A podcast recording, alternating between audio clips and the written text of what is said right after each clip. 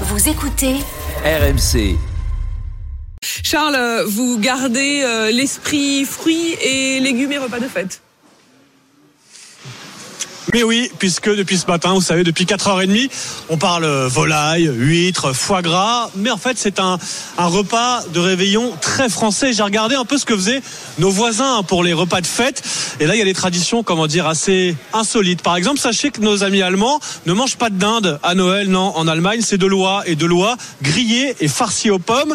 Si vous préférez, vous avez l'option polonaise. Alors en Pologne, le plat vedette pour Noël, c'est la carpe. Voilà, la carpe de Noël. Au Mexique, on met du chocolat partout. Au Mexique, c'est dinde au chocolat le 24 et le 25, c'est un plat de morue sauce chocolat. J'aime bien aussi moi la tradition australienne où vu les températures, et ben c'est barbecue et même barbecue de fruits de mer pour le 25 décembre.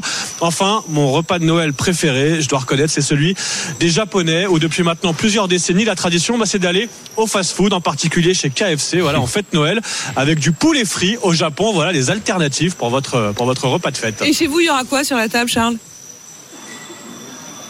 Euh, moi, je vous cache pas qu'il y aura du saumon en particulier. Il vient d'être acheté et euh, a priori là, c'est peut-être moi qui vais être chargé là de, de la poularde ou du chapon euh, en, revenant- en rentrant de Ragis. Voilà. Moi, je suis très chapon.